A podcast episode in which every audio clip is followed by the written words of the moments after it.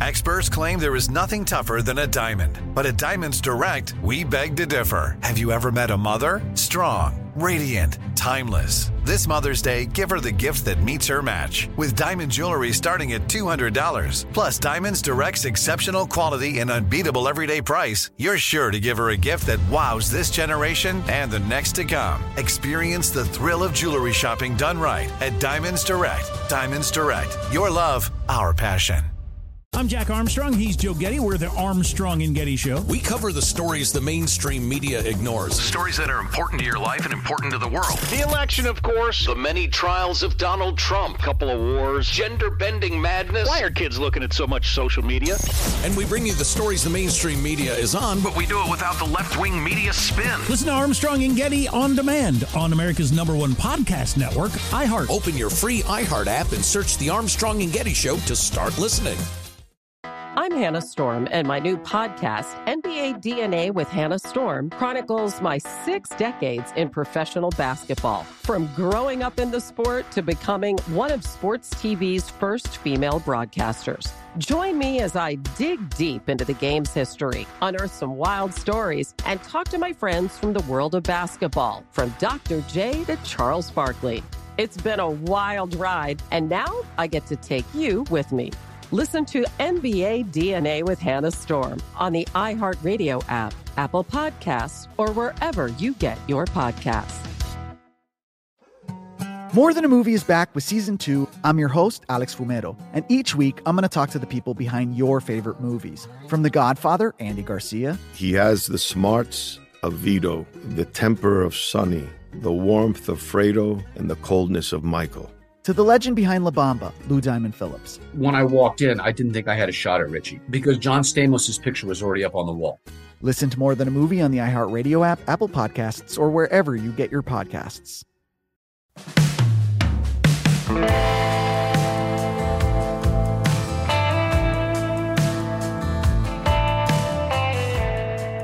And we return to our American stories. Up next, a story from Kara Dixon Vuic, a professor of war, conflict, and society at Texas Christian University.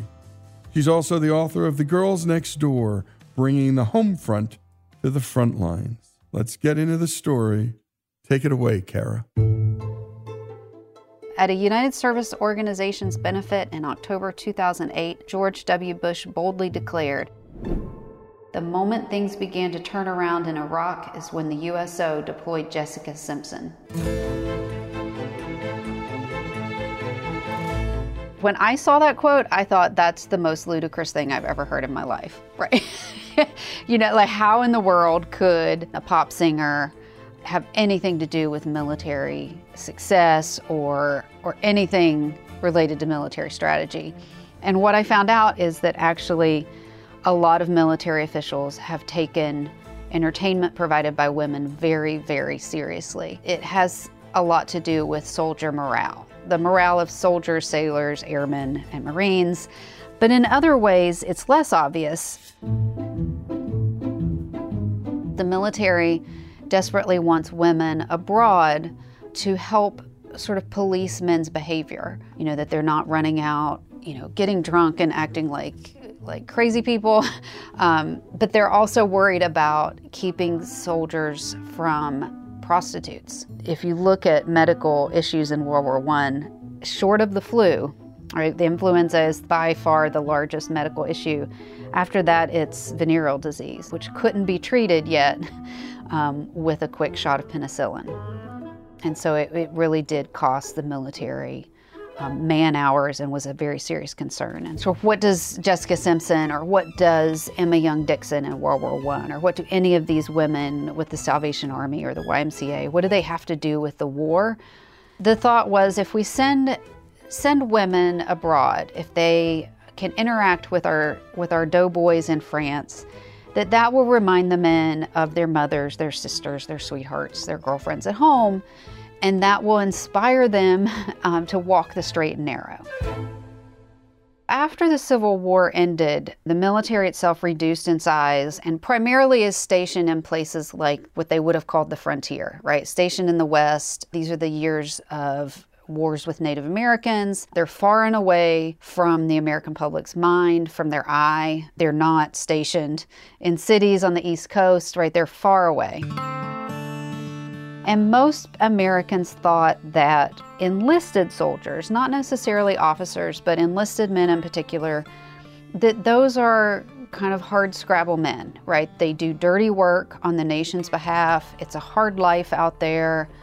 If they got into a bit of trouble or they caused a ruckus, you know, as long as it didn't become a major issue beyond the fort or beyond the post, they were willing to sort of ignore it. They deserve to have a little bit of fun every now and then. Um, and what I think really changed Americans' attitudes was conscription. Before conscription, it might be a problem out in the forts in the West, but those are somebody else's kids. That's somebody else's son. That's somebody else's problem. When conscription came in, all of a sudden now this is your problem, right? Your son might be drafted might possibly even be sent to France, where, as everybody knew in World War I, that's just the world, you know, the center of world debauchery. And so all of a sudden now what happens in a military training camp is everybody's problem. So once the Americans enter World War I, you have an organization called the Commission on Training Camp Activities that forms and offers to help the military in home front training camps. They're doing things like sponsoring dances or sponsoring events where the soldiers can meet sort of respectable girls in a chaperoned environment. They're basically trying to provide all kinds of activities for these men to do to keep them out of trouble. The problem for the American Expeditionary Force, sort of going abroad, is um, who is going to do this kind of work in France. This is sort of the quintessential era of organizations. People really belong to clubs that fit their values. And for the YMCA, it wasn't a gym. It was an organization that was trying to spread its religious values in the country. The same for the Salvation Army. It was a religious organization. The Salvation Army, in particular, was working in urban areas, really trying to deal with issues of poverty and those kinds of things. And when the war came, these organizations see an opportunity to really have a sort of personal um, impact or personal relationship with these soldiers who are abroad. You know, short of the, the Spanish American War, this is the first time that's really happening on a massive scale. It is a big deal to Americans that we are sending boys, and of course, there are always boys in the language. We're sending boys to France. We're sending them over here. They're going to have this. Uh, you know, this horrible experience, and we need to help mitigate that in some way. Um, and so the YMCA in particular talks about sending home to the soldiers, right? We're going to create a home away from home. We're going to send home with your boys. And so sending home meant creating these sort of clubs, these canteens, these physical spaces where, you know, doughboys could come, they could get a cup of hot coffee, they could get a donut, there might be a piano somebody's playing it's just a space where they can get away from it a little bit. And the hope on the part of the organizations was that they would go to these clubs instead of going to Paris, instead of going to a city. And key to all of these canteens were women. They're the ones who are going to interact with the doughboys. They're the ones who are going to sit down and talk to them about what they've been doing. And they're the ones who are going to serve them the coffee and the donuts and sew their buttons on and you know do all kinds of little you know little kinds of domestic chores in a, in a sense for them. Um, but the the question then for for these organizations is what kind of women? On one hand you want them to sort of be this wholesome reminder of home and family and at the same time they're there to lure the men away from prostitution. And so how does that work? They want women who are a bit older so that they're more mature, so that they can handle being away from home themselves, so that they can handle, you know, sort of the rough life of living in a war environment. But they can't be too old. Then they won't remind these men of their sweethearts.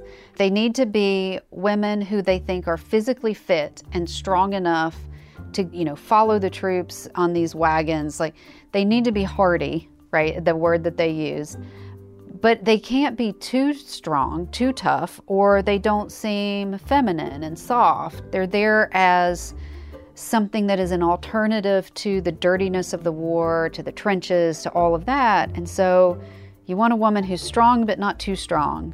She needs to sort of look professional and put together, right? But not, I mean, they had a whole thing about the YMCA when these women would come in to interview if they were wearing too much rouge, if they were wearing too much makeup. That was a sign that those are not the women we want. You know, they're trying too hard. We don't want women who are all done up and made up and who are too concerned with their own appearance.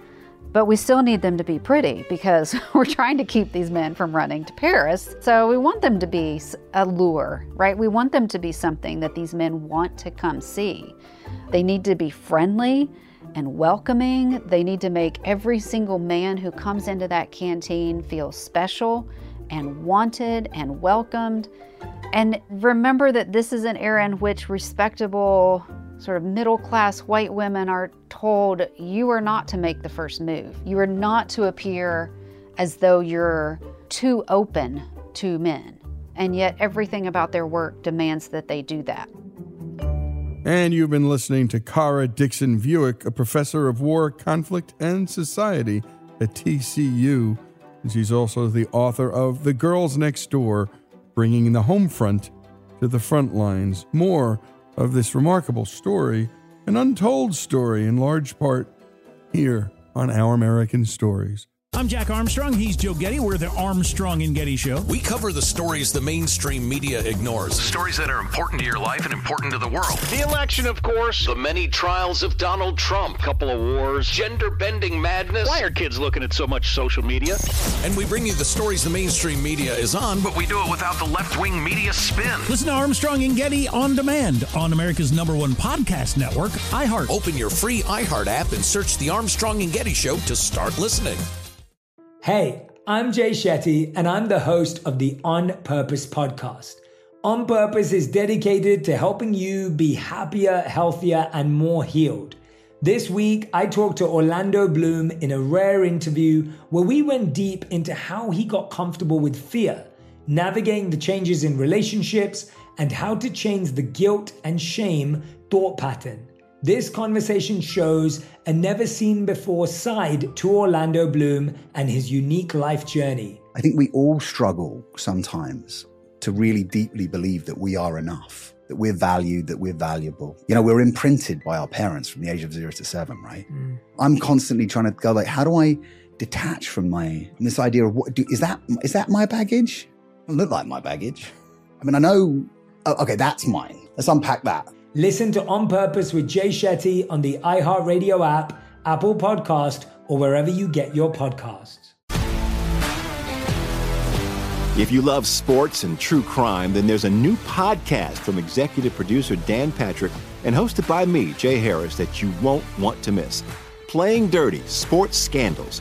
Each week, I'm squeezing the juiciest details from some of the biggest sports scandals ever. I'm talking Marcus Dixon, Olympic gymnastics Cain Velasquez, salacious Super Bowl level scandals. Join me on the dark side of sports by listening to Playing Dirty Sports Scandals on the iHeartRadio app, Apple Podcasts, or wherever you get your podcasts. I'm Hannah Storm, and my podcast, NBA DNA with Hannah Storm, digs deep into the history of professional basketball, along with my own as one of the first female sportscasters. Now let's get you up to speed on what else happened around the NBA today. We talked to all sorts of people I interacted with, from Dr. J to Charles Barkley and recap iconic moments. Yes, he's got it. He, here he comes. Way rock the baby to sleep and slam dunk. As well as some of the wild stories behind the scenes. We were like, what? What are we in for? The scoreboard crashes before we even tip a game off. Today, the NBA is a global sports and entertainment giant. Players are multimillionaires and cultural icons. Iguodala to Curry, back to Iguodala, up for the layup. Oh, blocked by James. LeBron James. And these stories are about how we got here, both on and off the court and what's next. Listen to NBA DNA with Hannah Storm on the iHeartRadio app, Apple Podcasts, or wherever you get your podcasts.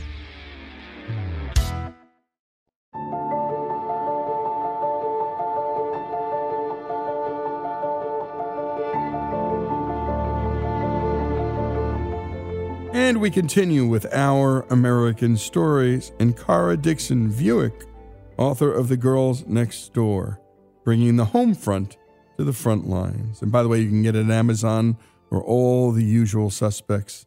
One of those women was Emma Young Dixon. Let's return to the story. Here again is Kara. So, Emma Young Dixon was from Montclair, New Jersey. She grew up in a very well to do family. Her father had actually worked with Andrew Carnegie and had resigned in protest over his treatment of workers. And he had founded a company called Midvale Steel. And Emma had grown up in a I mean, just a gorgeous home. The family hosted soirees and parties, and they hosted what became the New Jersey Symphony Orchestra. You know, they were on the social pages of the New York Times, right? This is her upbringing. And when the war started, she volunteered with the Red Cross, sort of rolling bandages, doing the things that young women her age did, but she never felt that was enough.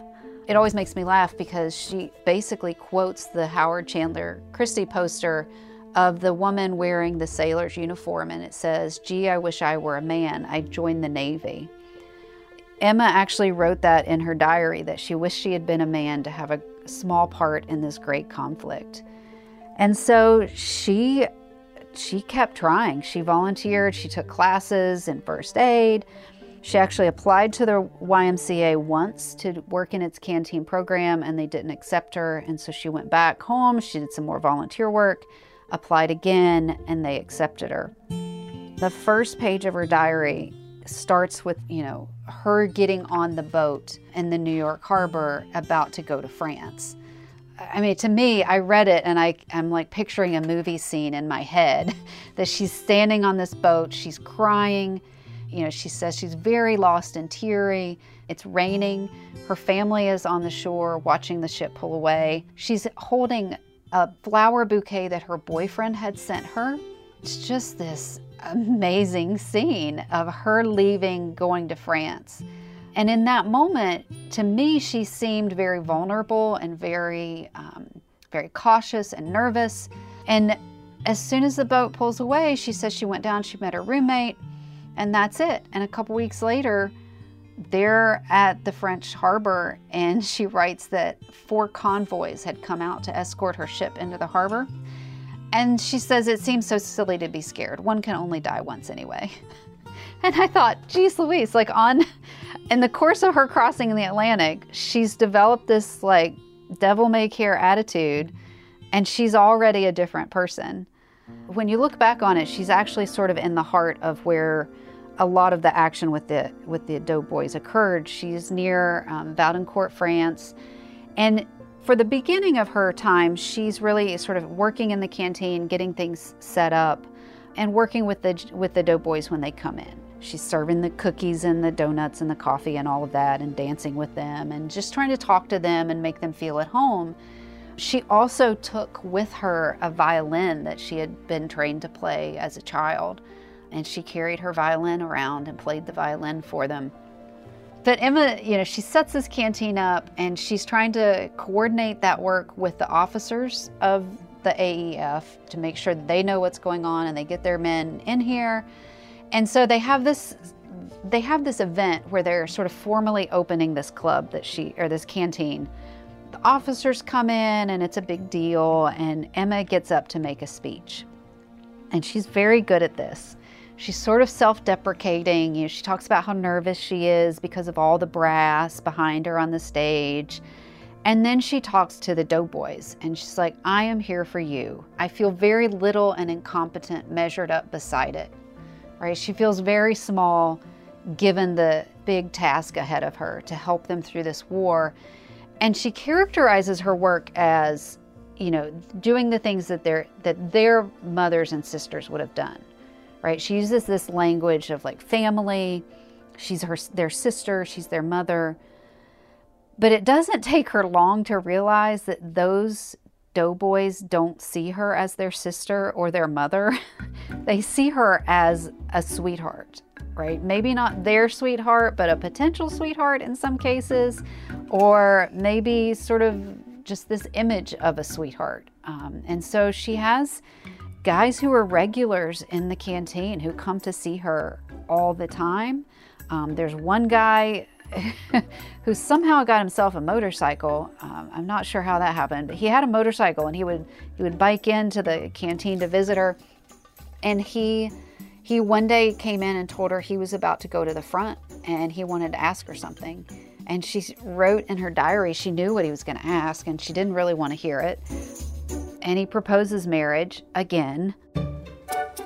Uh, and she's she just makes a joke out of it. She's like, "I'm just too busy to get married right now." What she doesn't say is, "I'm a little tired of you. I wish you'd go away," because she can't say that, right? She can't say anything that would make these men feel embarrassed or put out in any way, right? And so a lot of the women, Emma included, they develop all of these ways of sort of deflecting attention or of getting themselves out of situations that might turn into something more. A GI or a doughboy walks them back to the house that they're billeted in and might try to kiss her on the cheek and she'll quickly go to the other side of the gate. Like they have all of these tactics basically that they've developed to avoid those kinds of situations. At the same time that she really does value her friendship with these men, a YMCA official came in one day and lectured all of the women, told them they were flirting with the officers, and she was very offended by that. And she said oh, flirting wasn't the same thing as being friendly. There was a clear divide. She did not believe she had crossed that line, but she understood that there was a line, and you're the one who has to police that line. Those are the kinds of things that women like Emma dealt with on a day to day basis. But it's still a long time, right? It's still a long time away from home dealing with all of this. And yet, when the third division gets moved to Chateau Thierry toward the end of what is eventually the end of the war, Emma is really annoyed that she can't go with them. And so eventually, she was one of only a 50 women who were sent that close to the war zone. And so she had some really interesting and unique experiences, even as a lot of her story is emblematic of what a lot of women were experiencing. How do you explain you know what you did in the war? Well, I served donuts and I served coffee and I danced with doughboys. Right? Well that that on one level does might not make sense and or might need some explaining to for people to really understand why it mattered and what, you know, how important it was. From the military's perspective, does this win the war? No.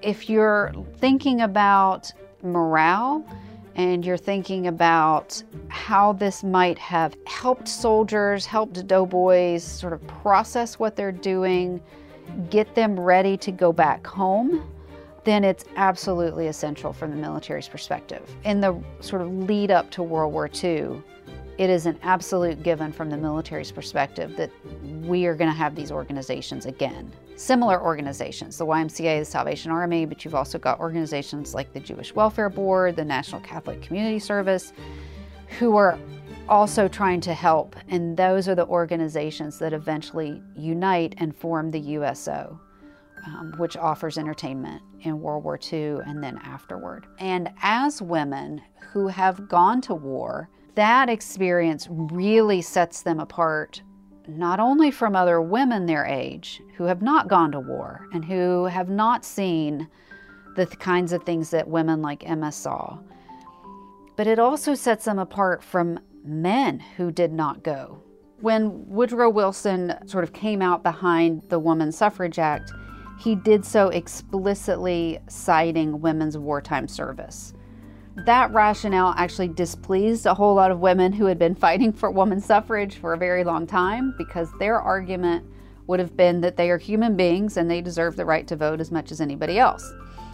The argument that won over Congress, however, won over Woodrow Wilson, was that women had done their part for the war effort, and so how can we ask them to serve in a war? How, we, how can we ask them to support a war if we don't also give them the benefits of that citizenship, right? That's ultimately what worked. And a terrific job on the production, editing, and storytelling by our own Monty Montgomery. And a special thanks to Kara Dixon Vuic, author of The Girls Next Door Bringing the Home Front to the Front Lines. And what a story in particular about Emma Young Dixon. I wish I were a man so I could have a small part in this large conflict, she once said. And when Woodrow Wilson spoke about women's suffrage and the passage of the amendment that gave the women the right to vote, he cited the work of the women during World War I, like Emmy Young Dixon. The story of the USO, how women served in our early wars right up through World War II and to today, here on Our American Stories. I'm Jack Armstrong. He's Joe Getty. We're the Armstrong and Getty Show. We cover the stories the mainstream media ignores. Stories that are important to your life and important to the world. The election, of course. The many trials of Donald Trump. Couple of wars. Gender bending madness. Why are kids looking at so much social media? And we bring you the stories the mainstream media is on, but we do it without the left wing media spin. Listen to Armstrong and Getty on demand on America's number one podcast network, iHeart. Open your free iHeart app and search The Armstrong and Getty Show to start listening. I'm Hannah Storm, and my new podcast, NBA DNA with Hannah Storm, chronicles my six decades in professional basketball. From growing up in the sport to becoming one of sports TV's first female broadcasters. Join me as I dig deep into the game's history, unearth some wild stories, and talk to my friends from the world of basketball, from Dr. J to Charles Barkley. It's been a wild ride, and now I get to take you with me. Listen to NBA DNA with Hannah Storm on the iHeartRadio app, Apple Podcasts, or wherever you get your podcasts. More Than a Movie is back with season two. I'm your host, Alex Fumero, and each week I'm going to talk to the people behind your favorite movies. From The Godfather, Andy Garcia. He has the smarts of Vito, the temper of Sonny, the warmth of Fredo, and the coldness of Michael to the legend behind La Bamba, Lou Diamond Phillips. When I walked in, I didn't think I had a shot at Richie because John Stamos' picture was already up on the wall. Listen to more than a movie on the iHeartRadio app, Apple Podcasts, or wherever you get your podcasts. Hey, I'm Jay Shetty, and I'm the host of the On Purpose podcast. This week, I talked to Orlando Bloom in a rare interview where we went deep into how to get comfortable with fear and how to change the guilt and shame thought pattern. People say, What are you afraid of? Right? I'm afraid of fear because it's like I want to confront anything in my life that feels challenging on those levels. Listen to On Purpose with Jay Shetty on the iHeartRadio app, Apple Podcast, or wherever you get your podcasts.